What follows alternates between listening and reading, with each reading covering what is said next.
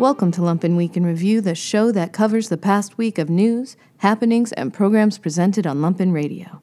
This week, we heard from the author of an expose on Mexican drug cartels in Chicago, spoke about an important screenwriter, and discussed the sinister reach of the white evangelical movement. All this plus Size Matters, The Trump Diaries, and Are We Cool Yet? only on the 150th edition of the Lumpen Week in Review for the week of November 1st, 2019. Chuck Mertz spoke to Tad DeLay on the psychology and anti politics of evangelicals. Author of the book Against What Does the White Evangelical Want, DeLay discusses the alternative histories and theories that white evangelicals have wrapped themselves in, all to create a religion that actually preserves and exalts race. This is Hell airs every Sunday at 11 a.m. Who is the us that evangelicals want to destroy? Because I'm afraid that I am in that us.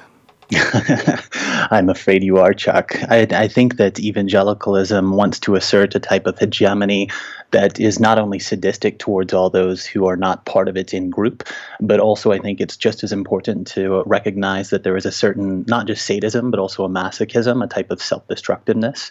There's a type of enjoyment of anxiety, a t- type of enjoyment of shame that we need to take seriously as we consider this type of uh, political coalition, which I'm defining uh, as a type of sect of Christianity, right? Not quite a different denomination, but not a different religion, certainly, but a type of sect that I see as a type of improvisation, a theological improvisation around whiteness, right? So all of the doctrines can be abandoned and discarded no matter how much they insist they are important.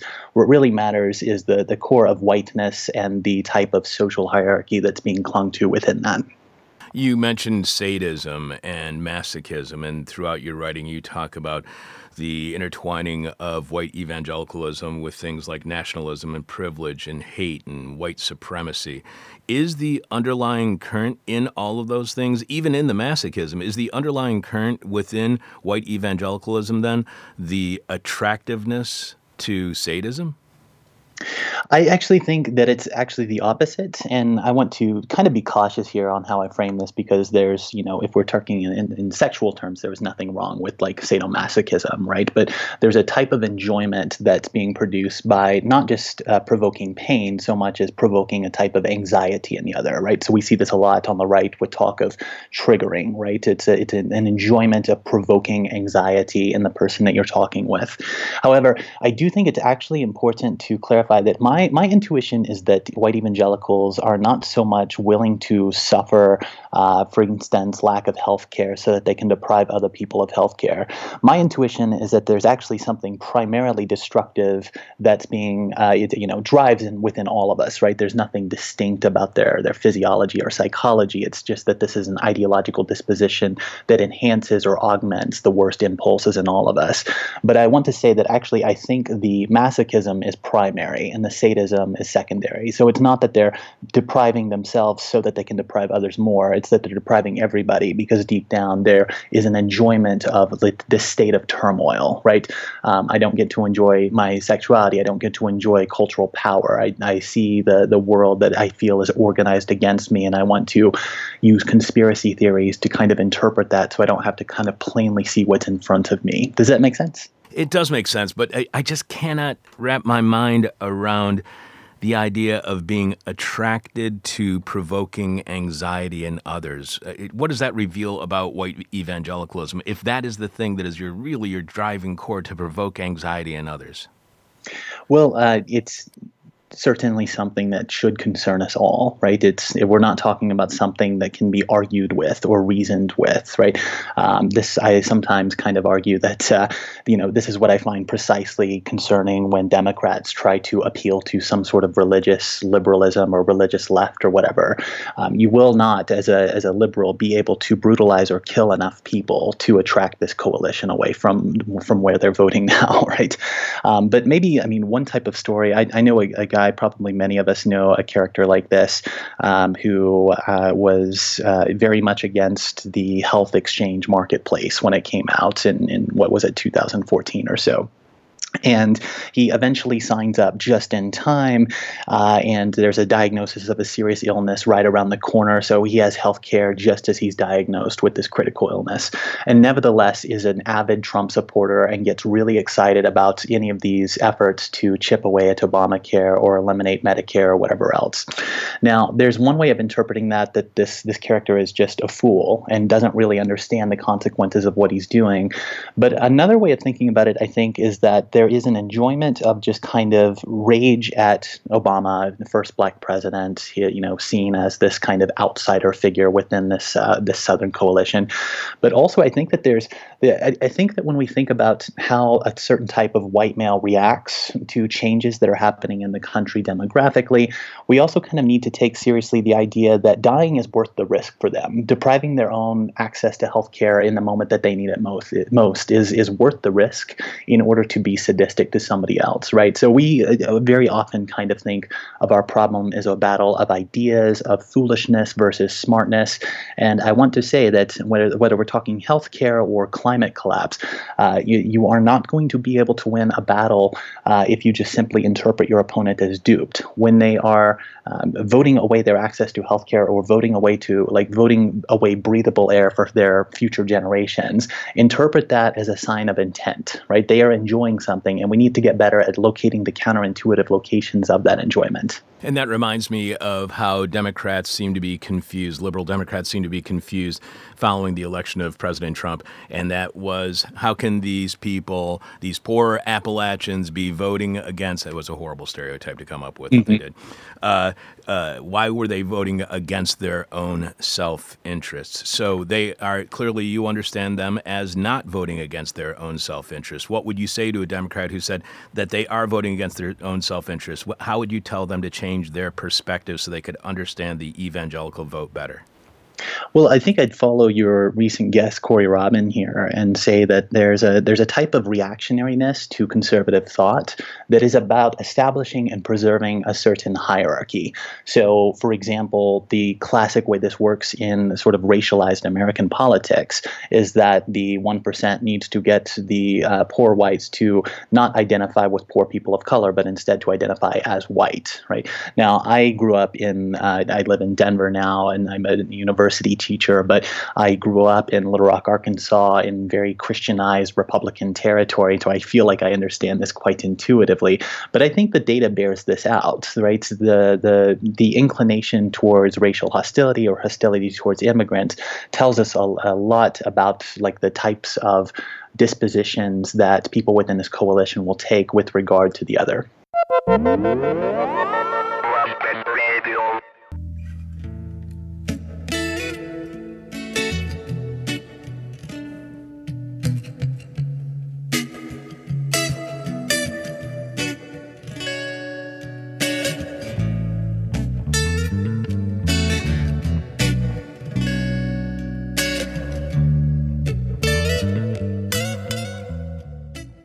John and Jamie chatted with Josh Chicoine about the Chicago International Music Festival and his time in touring bands. Chicoine discussed the power of films, how he stumbled into being a musician, and why festivals matter. Radio Free with John Daly airs every Tuesday, drive time. Right now in the studio is Josh Chicoine. Josh, how you doing, bud? Hey, I'm good. How thanks for joining Welcome, us today, Josh. man. Yeah, thanks. Thanks for having me. So, Josh is a musician. He is also the mastermind behind the Chicago International Movies and Music Festival. That's not a festival anymore. It's more That's now. Right. Well, it's just ongoing programming so mm-hmm. far. Uh, produ- producing a big festival like that is a very, very heavy lift. Yeah. And so sort of evolving and seeing where it's going to go next. Yeah. When t- talk a little bit about that because I mean I, have done some festivals and, and when I did them, I dreaded doing them, and then after yeah. I did it, I said I would never ever do them again. Smart. You talking then, about a Bridgeport got beef and yeah, and then and then people people suckered me, and I did another one this last weekend. And I just wanted to slip my wrist. you back in. Yeah. So what? How did how did first of all how did you get involved in this before we get into the whole music thing? Sure. So years ago, about 2008, uh, my then neighbor, who's a filmmaker, his name's Ilko Davidov, approached me uh, with this idea of a music-based film festival, and um, sort of right timing for me. I was getting off the road. I was in the band called the M's. Yep. Mm-hmm. For a number of years, we basically were on tour for ten years, and everybody was sort of getting out yeah, of that, sucks. mode. Yeah. I mean, it was great. and then it sucked. Yeah.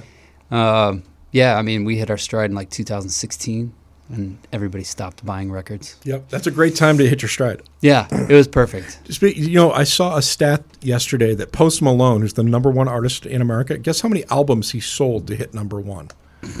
He had 108 million streams. It was in the New York Times today, and he sold 900 physical copies. 900. 900 physical copies. He's the number one artist in America. Probably most vinyl.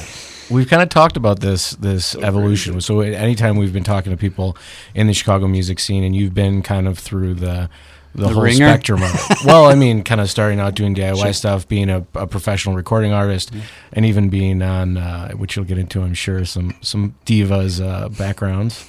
um, but uh, but thank you first of all. You have sent us um, a bunch of folks from CIMMfest, and we've had a lot of fun Great. interviewing people every year. Yeah. Um, one of my favorite uh, films uh, uh, throughout the years was uh, about rock study. Oh, yeah. uh, and uh, one one of your first CIMMfests, but For sure. it's certainly been a huge ago. evolution of the festival as well. Yeah, I mean, it started out as basically a DIY festival in a church. We took over on uh, North Avenue in Bell, and uh, it was an old Norwegian Lutheran church that we took over top to bottom and like put a big uh, screening room in the uh, in the rectory there, and then downstairs we we do stuff like you're doing here, and like poster exhibits and rock posters, and like had a bar and performances and stuff like that. So it was very much like how can we get Chicago to participate. Meanwhile, it was an international film festival, so we were taking you know submissions and bringing in films from like on average about 25 countries every year. So it really allowed us to bring in lots of eclectic programming and do live screen, uh, live scoring to films. And uh, you know, every year it was just like a, another huge learning curve. And uh, eventually, we operated in about 33 venues across the city. And I partnered with the city of Chicago, and partnered with City Winery, and tons of partnerships, tons of sponsorships, and it just became a behemoth.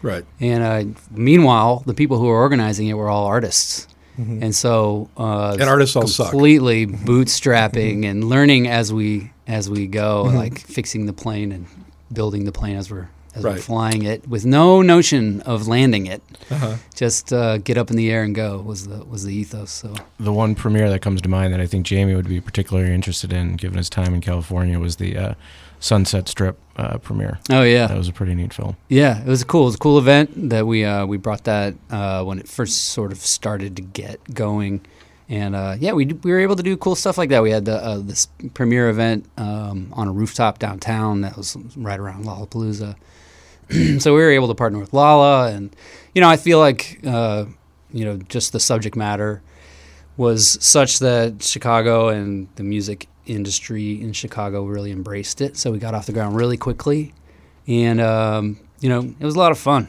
You know we did a lot of cool things, and uh, learned a ton.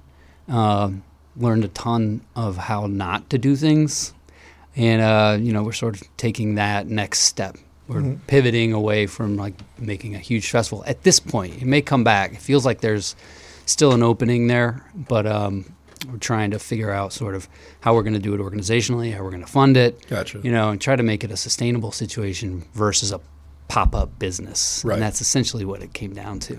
Well, your next thing is in November. It's on the 14th. It's a film uh, called Strange Negotiations about the guy Sure. from Pedro the Lion, right? Yeah? David Bazan. Okay, so Yeah. that's at Lincoln Hall. Uh, for people that want information, it's uh, at CIMM Presents, which is spelled C I M M. Presents.org. Yeah. Um, I, I was actually really interested. You had the story of Witch, uh, who was a. Uh, Mm-hmm. Yeah, we, we have the. Numero Group uh, archive playing on Lumpen Radio, so it's it's great hearing that Z Rock and stuff. Uh, did a lot of people come out to that? I didn't even know what was going on, so I probably It was great. You know, Yeah. of course, more people came to the concert than they came to the, the screening. right. And uh, the concert was amazing. Like Right. they were still really cool and kind of this um, really went through the ages too because they they got into disco, which Right, right. became a disco band after playing this like uh, punk Yeah. garage rock African kind of stuff. So uh, yeah, man, it was really be in cool. 60s or 70s now, right? Yeah, and there's just two of them that are, that are left. Wow. Uh, yeah, most of them all died. Unfortunately, death death comes for all of us.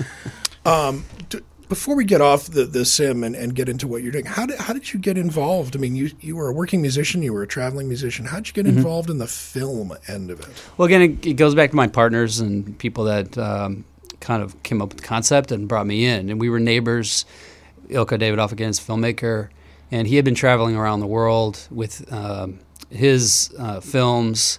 One of them is called Unauthorized, Unauthorized and Proud of It. Okay. And uh, it's all about this comic book um, comic book. This guy would, and I can't remember his name right now, but it, he basically would make these uh, comics of unauthorized stories. So like he may, had one from Prince, and he had one from all these artists, and hmm. and he ended up the, the story is pretty compelling. He ended up getting murdered. Oh wow! And it's un, still unsolved. So anyway, Ilko's traveling around the world and seeing that there's music film fest, film, film fests around the world, and thought that there would be an opening in Chicago to do it him and I were collaborating a bunch on different projects. Um, he directed an M's video, and um, we were neighbors, and we both liked staying up late and drinking vodka. So it ended up being that you know he approached me with the idea, and it was just sort of the right time. I had never even been to a film festival before, so of course I said yes. And uh, you know, the next thing you know, we're figuring out how to fundraise, and we're figuring out how to make uh, strategic partnerships and and build venues and do marketing and all of this stuff. And uh, that was my entree into it. And as it went along, I kind of realized what kind of a critical role that mm-hmm. uh, the festival can play in uh, giving platforms to sort of unheard voices and uh, bringing to light maybe some stories, uh, either of movements or individual musicians. Uh, that were not going to be seen unless we did it. So it became a much bigger idea than it started out, for sure. I 94 spoke to Adina Hoffman, author of Ben Hecht, about the legendary screenwriter turned Zionist. Hoffman discussed Hecht's remarkable reach and career, how he became a late convert to the creation of the State of Israel, and how some of his works became foundational in the film industry. I 94 airs every Sunday at 11 a.m. Tell us a little bit about why Ben, first of all, appealed to you as, as a subject. Yeah, well, those multitudes um, have a lot to do with it. I mean, I actually I feel like I knew Ben Hecht's movies before I had ever heard or registered the name Ben Hecht. Um, I think that's true of anyone who's watched um, movies of a certain, you know, Hollywood uh, period. He's pretty much responsible for, for many of, of the, the very finest movies ever made, and in fact, entire genres. But it was really, and I actually worked as a film critic, critic um, throughout the 90s, and when I became a little bit more conscious of film history, I was obviously aware of his um, contribution to the movies. But when I began to learn a little more, and in fact to read his wonderful um, uh, memoir, kind of crazy, fantastic, indulgent um, child of the century, I realized that for Hecht, the movies were actually just one small piece of it. And in some ways, the piece he was probably less um, the least proud of. Um, you know, he was obviously. You guys in Chicago know um, probably of you know his time in the in the newsrooms of Chicago. Um, but that's just the start of it too. He was a novelist and he was a playwright. He and Charles MacArthur, you know, memorialized, or that's maybe too somber a term, but they they kind of romanticized the figure of that Chicago newspaper man in the front page, which was first a play and then a movie and then was turned into His Girl Friday. Um, so there was all of that.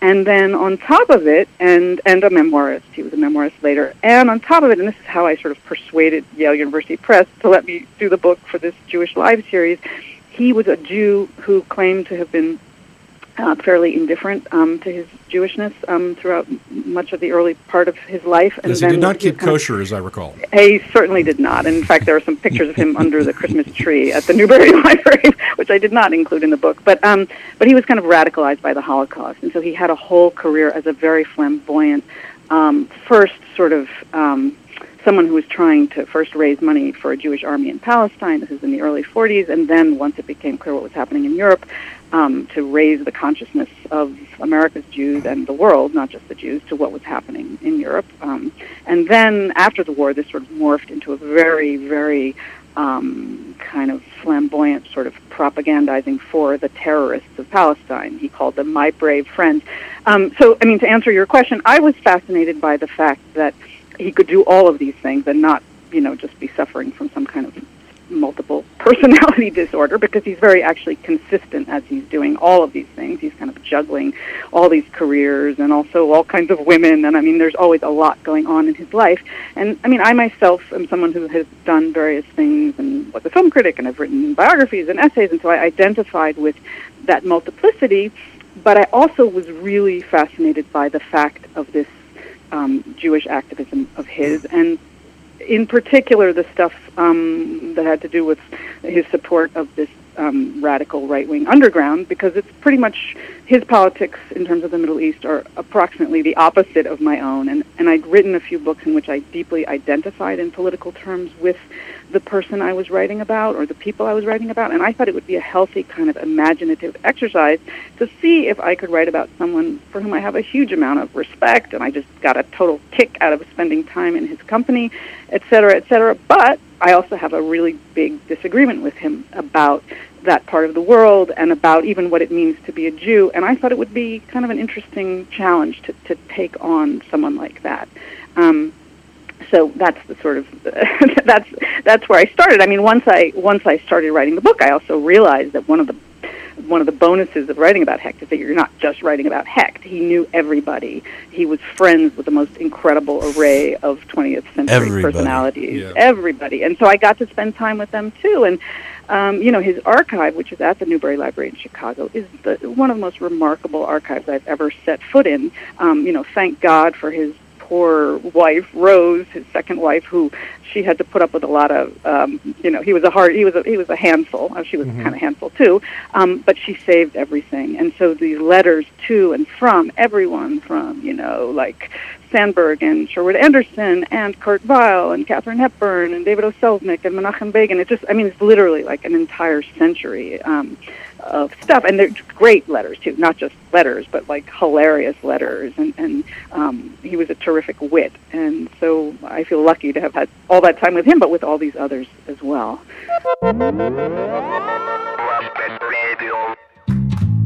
Size matters, size matters. Smith, Kyle, Seismankowski.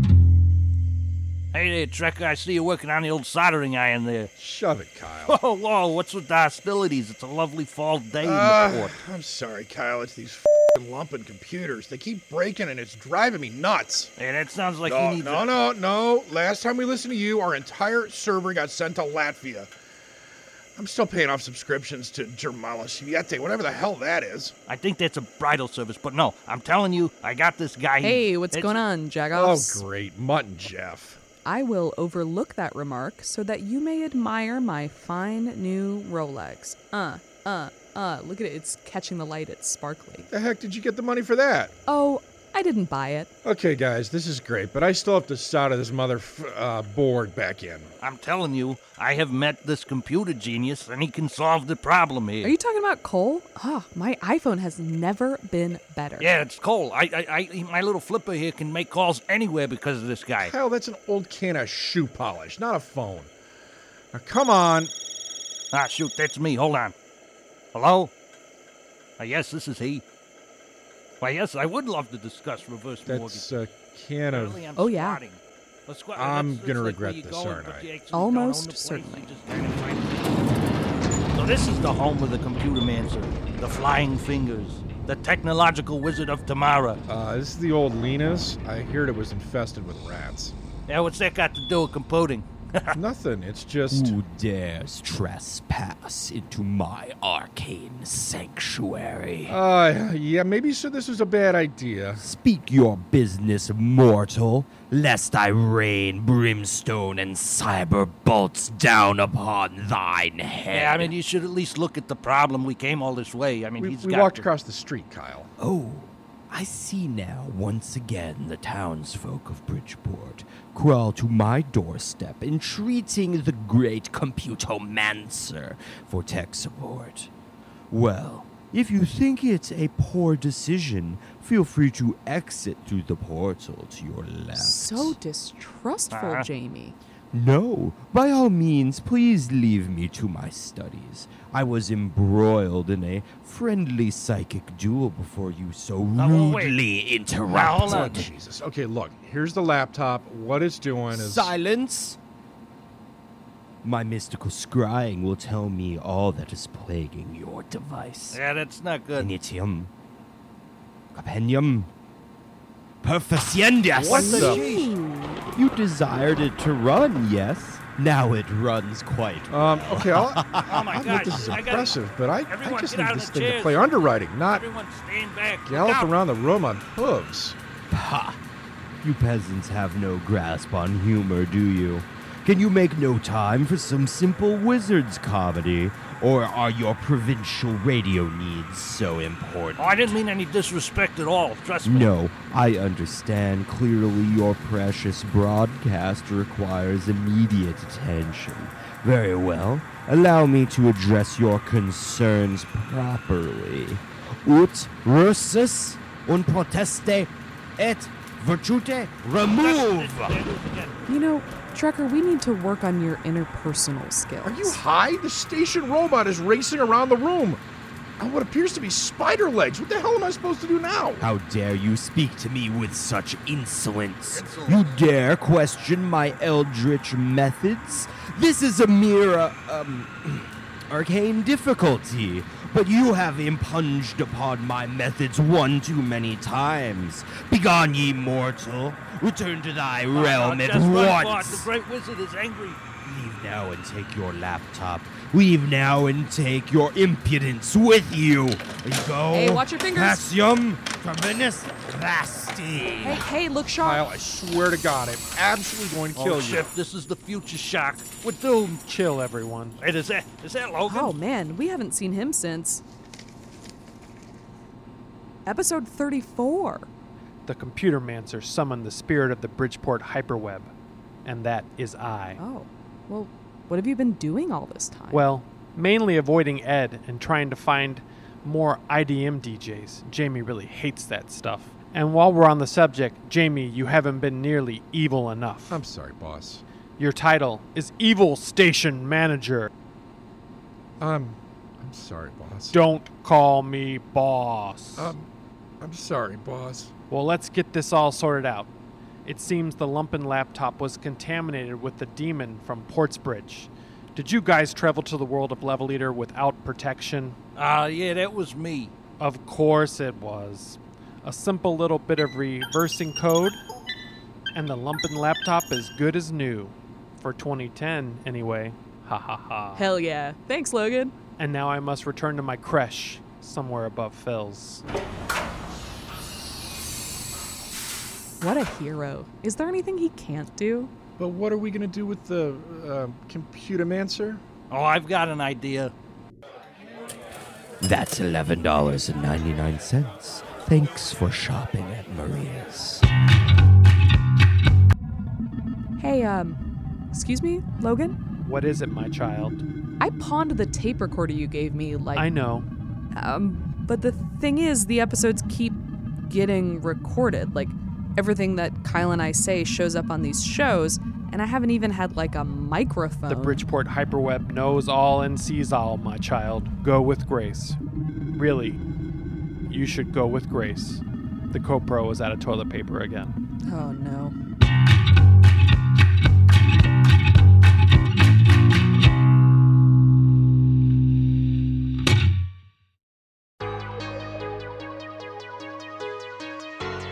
This week on the Trump Diaries, Democrats get the Mueller report as a judge rules they are conducting a proper impeachment inquiry.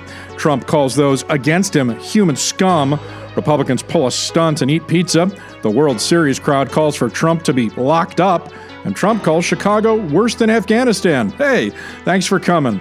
These are the Trump Diaries. Day 1008, October 24th. In a staged confrontation, 30 House Republicans forced entry into a closed door deposition and refused to leave.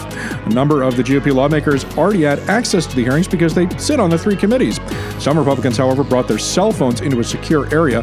That is a significant violation of House rules, and the room subsequently had to be swept for potential security breaches.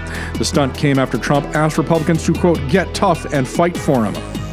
Ukraine knew that Trump had frozen nearly $400 million in security assistance before the July 25th phone call where Trump pressed President Volodymyr Zelensky to investigate the Bidens.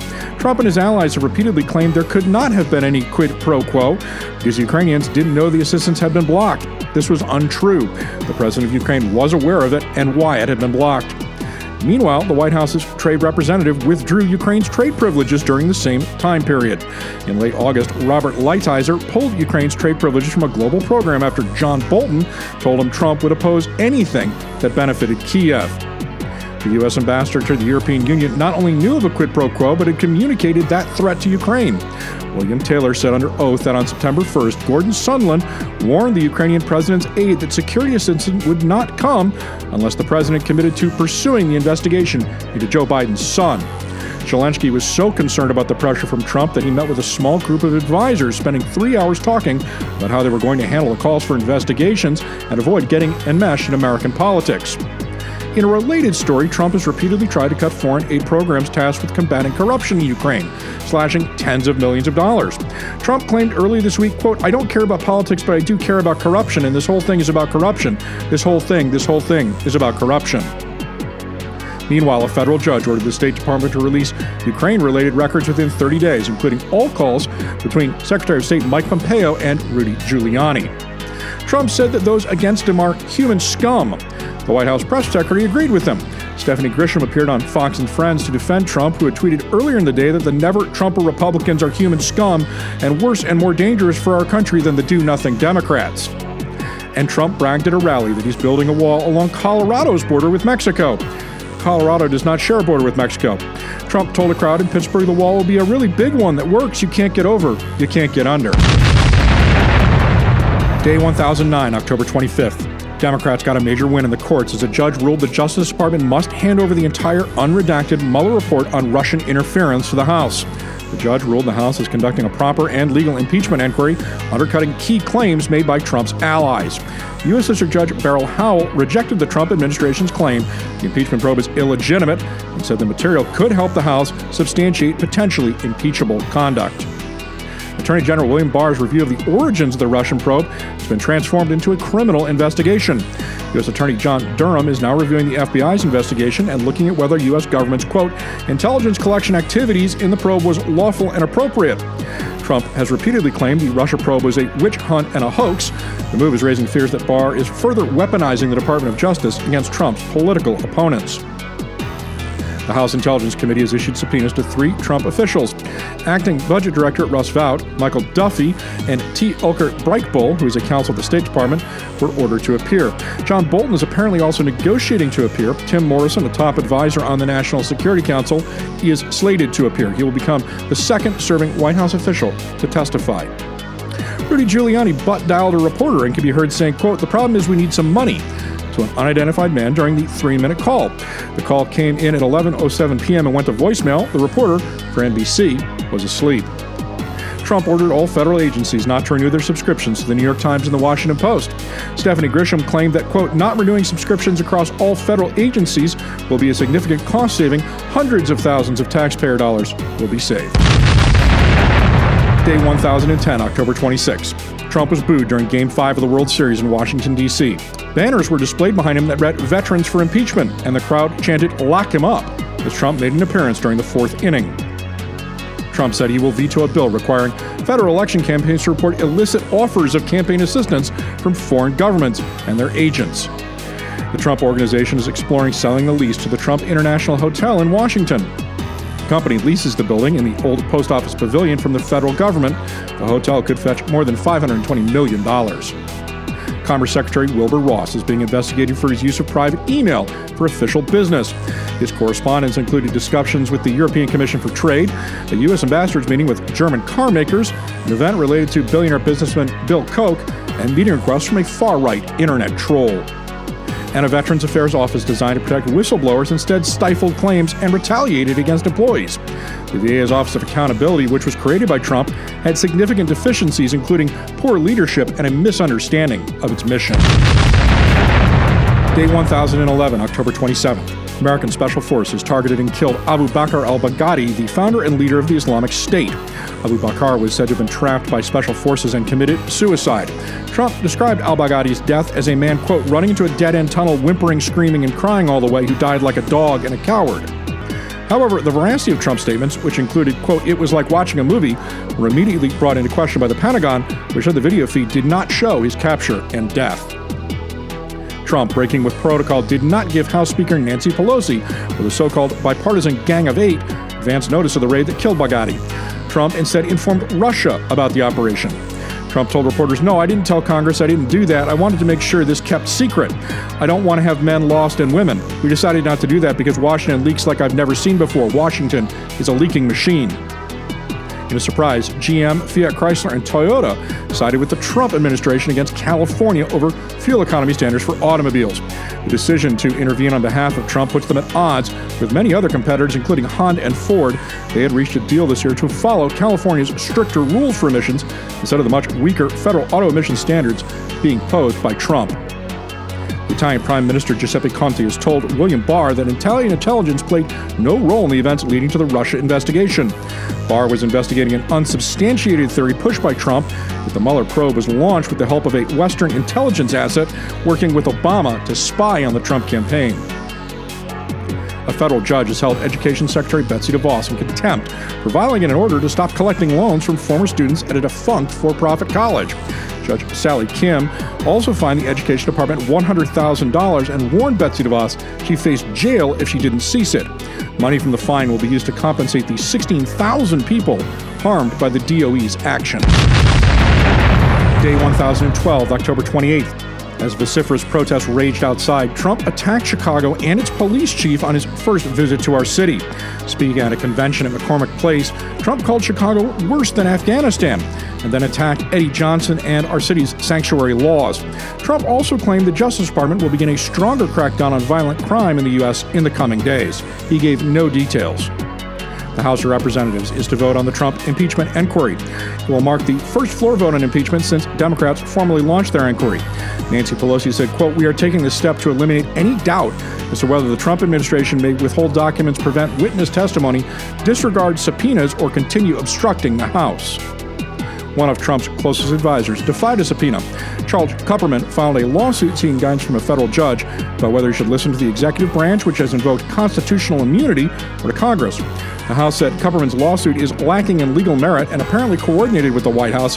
His failure to appear means he will be held in contempt. Trump is alleged to have directed Defense Secretary James Mattis to screw Amazon out of the $10 billion contract to provide cloud computing services to the Pentagon. The contract was awarded to Microsoft in a surprise last week. This claim, made in a new book, is not a surprise given Trump's hostility to the company.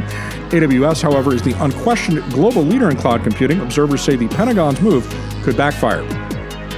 And the European Union extended Britain's deadline to leave the Union by three months to January 31st. The move was widely expected after Parliament failed to agree to Prime Minister Boris Johnson's latest deal. Johnson, who has tried to run his government in a Trumpian fashion, has lost every major vote.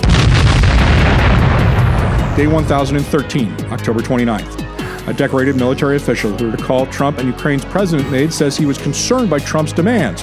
Colonel Alexander Vindman told Congress he twice reported his objections to the attempts to pressure Ukraine.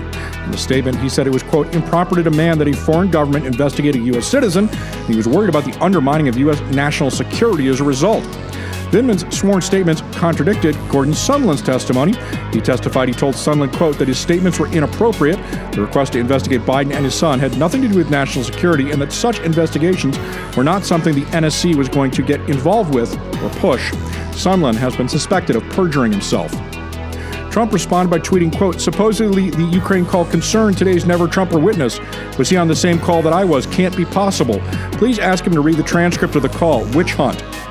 Fox News host Laura Ingraham suggested that Vindman had engaged in espionage on behalf of Ukraine against the United States. Giuliani, meanwhile, accused Vindman of being a never Trumper, tweeting the colonel has reportedly been advising two governments. Republicans joined Democrats in defending Vindman, calling the attacks disgusting and way off the mark. Day 1014, October 30th. House impeachment investigators summoned John Bolton, Trump's former national security advisor, and two other top White House officials for depositions next week. Bolton could be a marquee witness, as others have described how he was alarmed in real time about the actions of Giuliani and other administration officials close to Trump. Bolton left his position in September amid disagreements. It is unclear if Bolton will appear. He has signaled he will not appear voluntarily, but may appear under subpoena.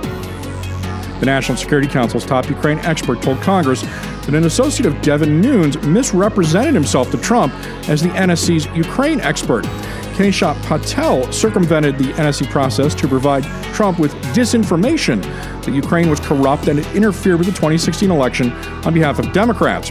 The actual Ukraine expert was told not to attend a meeting following Ukrainian President Volodymyr Zelensky's inauguration because Trump's advisors worried his perspective might confuse Trump.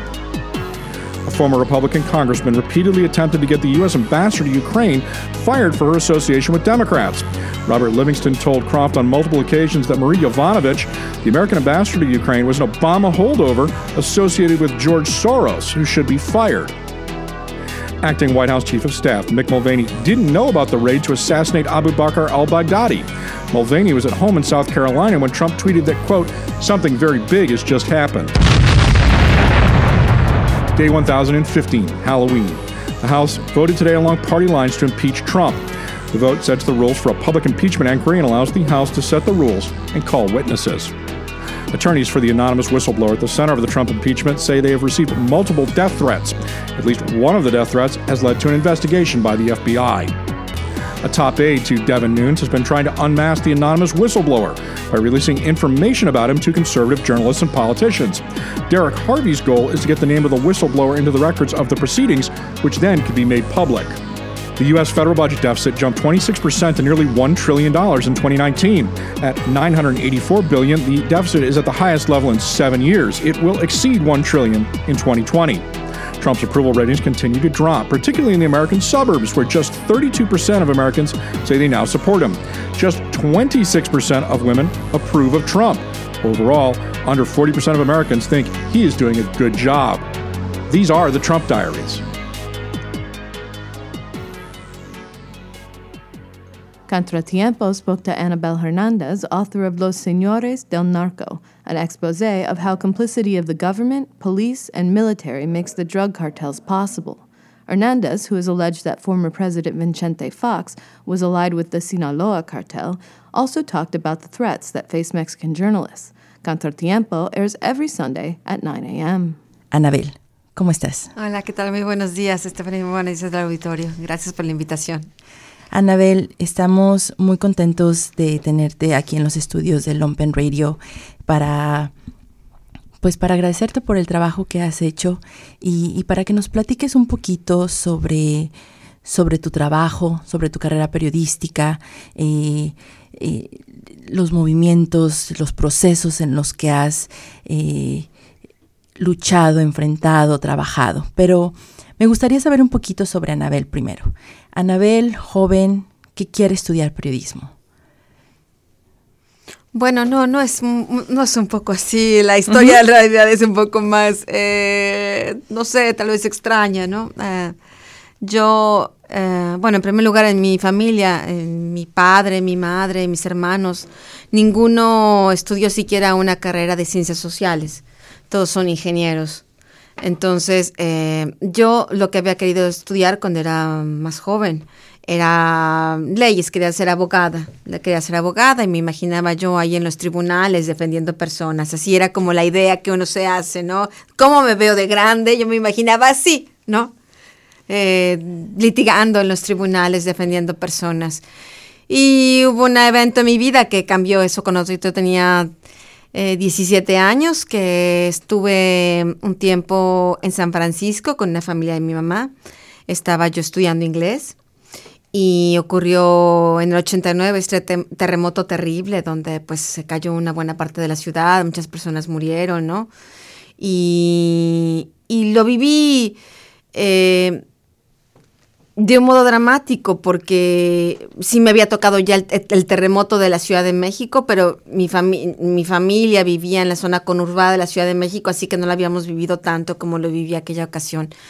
Y cuando pues todo se quedó incomunicado, los, las señales telefónicas no funcionaban, y cuando pude ver, eh, pues lo único que uno veía un poco de televisión, ¿no? Y vi la verdad, yo pienso, sí, sí, estoy casi segura que lo que vi es lo de CNN, que vi a estos reporteros entre los escombros, pero no en esta actitud de héroes o qué sé yo, sino más bien ayudando a las familias a conectarse, ¿no? Buscando personas, eh, conectando, porque muchas familias, como había sucedido en el terremoto de México, no encontraban a sus hijos, no encontraban a sus padres, no, no, no, no, no, se no, no podían localizarse. Cuando yo vi ese trabajo humanitario, pensé que eso es- era justamente lo que quería hacer, pero con ese ángulo humanitario era lo que yo quería.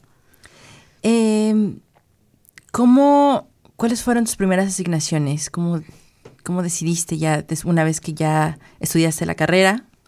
Eh, ¿Cuáles fueron tus primeras asignaciones? ¿A qué- ¿Qué es lo que cubrías? Mira, el problema conmigo es que eh, soy de ese tipo de personas que piensa que nada es imposible. Eh, lo pienso ahora y lo pensaba peor o, o más intensamente en aquella época. Entonces yo pensaba que yo era capaz de cubrir todo, ¿no? Todo. Lo que hubiera yo podía hacerlo, ¿no? Evidentemente no. Evidentemente para, hacer, para aprender a hacer bien un oficio, un trabajo, uno tiene que aprender desde cero. ¿no? Por más pretencioso que uno sea, ¿no? Uno tiene que empezar desde cero. Y así fue como yo empecé en el periodismo. Empecé cubriendo comunidades en, en- en el Distrito Federal. Eh, me- había una pequeña, una pequeñísima página en el periódico Reforma que se llamaba Rumbos. Y habíamos periodistas que éramos de los más jóvenes, porque yo todavía ni siquiera acababa la universidad cuando entré a Reforma. Y cubría yo las cuestiones comunitarias. Iba de casa en casa como vendedora de Tupperware, que creo que todo el mundo sabe cómo es una vendedora de Tupperware. Bueno, pues ahí- así andaba yo, ¿no? Tocando las puertas, ¿no? Diciendo si tenía alguna necesidad ahí en su colonia, agua, eh, si, si fallaba algún poste de luz, ese tipo de. Ese es nuestro trabajo comunitario. Pero ¿sabes qué? Eso me ayudó a la posibilidad de, de que me abrieran la puerta hasta, ahora sí que hasta el perro, porque, sí, porque, porque uno se ap- aprende a dialogar con todo tipo de personas, ¿sabes? Con totalmente desconocidos tocando las puertas, ¿no? Y de pronto estos vecinos se dieron cuenta que era útil hablar con un periodista y de pronto estos pequeños que parecían insignificantes, porque después yo entendí que no, no era insignificante, ningún tipo de trabajo que se puede hacer por la comunidad para mejorar, aunque sea un tope, aunque sea una luz eh, pública, es pequeño. Entonces, cuando estos vecinos empezaron a ver que estos reportajes tenían, tenían efecto, que la autoridad sí escuchaba y cambiaba cosas, es cuando este periodismo eh, vecinal se convirtió en un periodismo mucho más activo, más fuerte. Y, y bueno, y entonces, ¿en qué momento, bueno, ya descubres tu voz, que esa es una voz fuerte, es una voz valiosa? Eh, ¿Qué siguió? ¿Cómo, cómo llegas eh, en, este, en, esta trayectoria tan larga eh, a- a inyectarte demasiado, no solo en las comunidades, sino a decir, a descubrir e investigar más a fondo? Porque no todos los, eh, muchos reporteros a lo mejor se quedan en asignaciones, pero tú decides deci- a investigar más allá. Yo lo que he entendido es que también tiene que ver un- con la personalidad de las personas, ¿no? Eh, y sí, efectivamente hubo muchos compañeros y está bien ese trabajo, no digo que esté mal, ¿no? Que siguen haciendo, se quedaron haciendo siempre lo mismo, ¿no? El problema es que yo siempre he sido una persona demasiado curiosa y, muy desobediente. Y entonces a mí cada vez que mi, que mi editora me decía, tienes que hacer esto, a mí me parecía como un poco aburrido. Sí lo hacía, pero me- era una cosa que podía hacer en 10 minutos, en 3 horas. eh, No, mm, ¿Y qué hacía yo con el resto de mi día, verdad? Entonces yo me puse creativa, ¿no?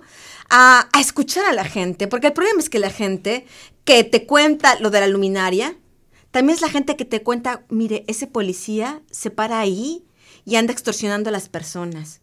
O aquí este vecino vende droga. O acá este hace. Entonces uno aprende a escuchar.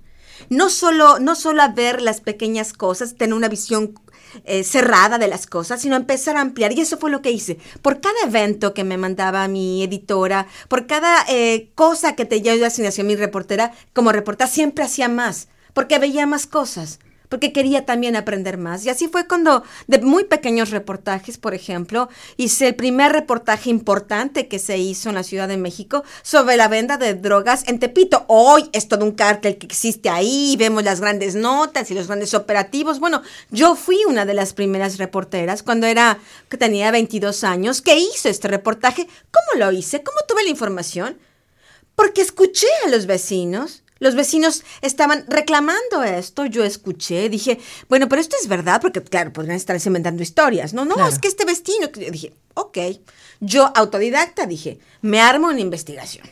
Yo no sé, yo no sé, no sé cómo sea aquí o, tú que eres periodista, cómo lo habrás estudiado o cómo te lo habrán enseñado en la, en la, escuela, pero a mí nadie me enseñó periodismo de investigación. Yo verdaderamente soy autodidacta. Entonces lo que hice es, hice mi propio esquema, ¿qué hago?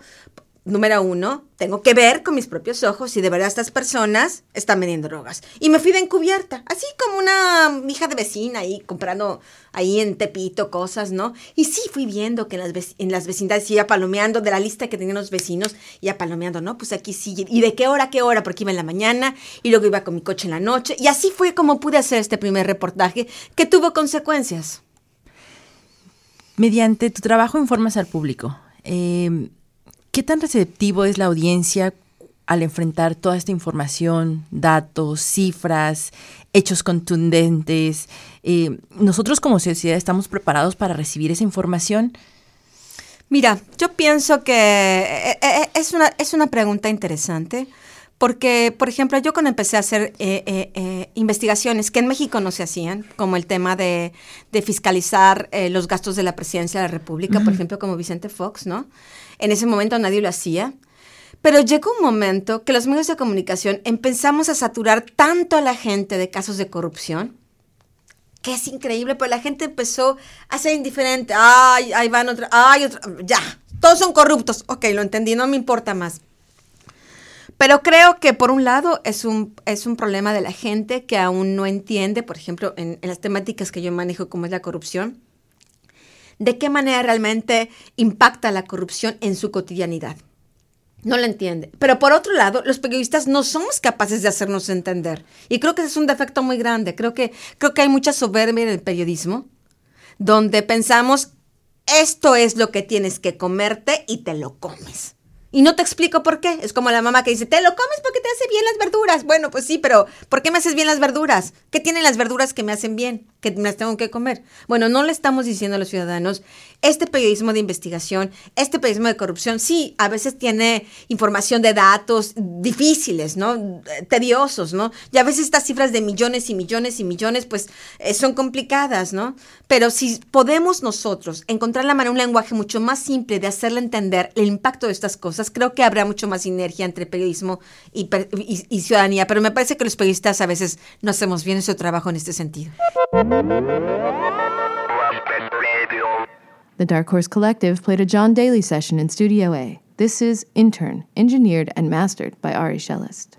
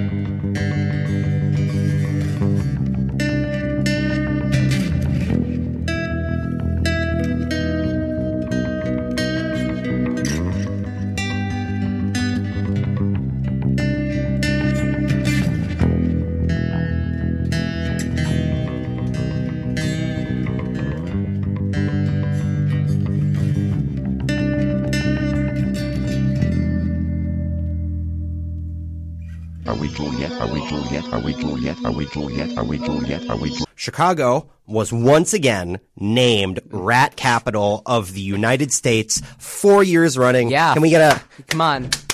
Everybody in the studio. All our producers. all of the all of the All the rats we have hired. all the station management. The station rats. Um, yeah, in a ceremony that's that happened this last Sunday, Lori Lightfoot was awarded the Golden Cheese at the end of a parade that went down State Street. Um, I've seen footage from this parade. it's Lori's first cheese, as far as I know. and hopefully not the last either.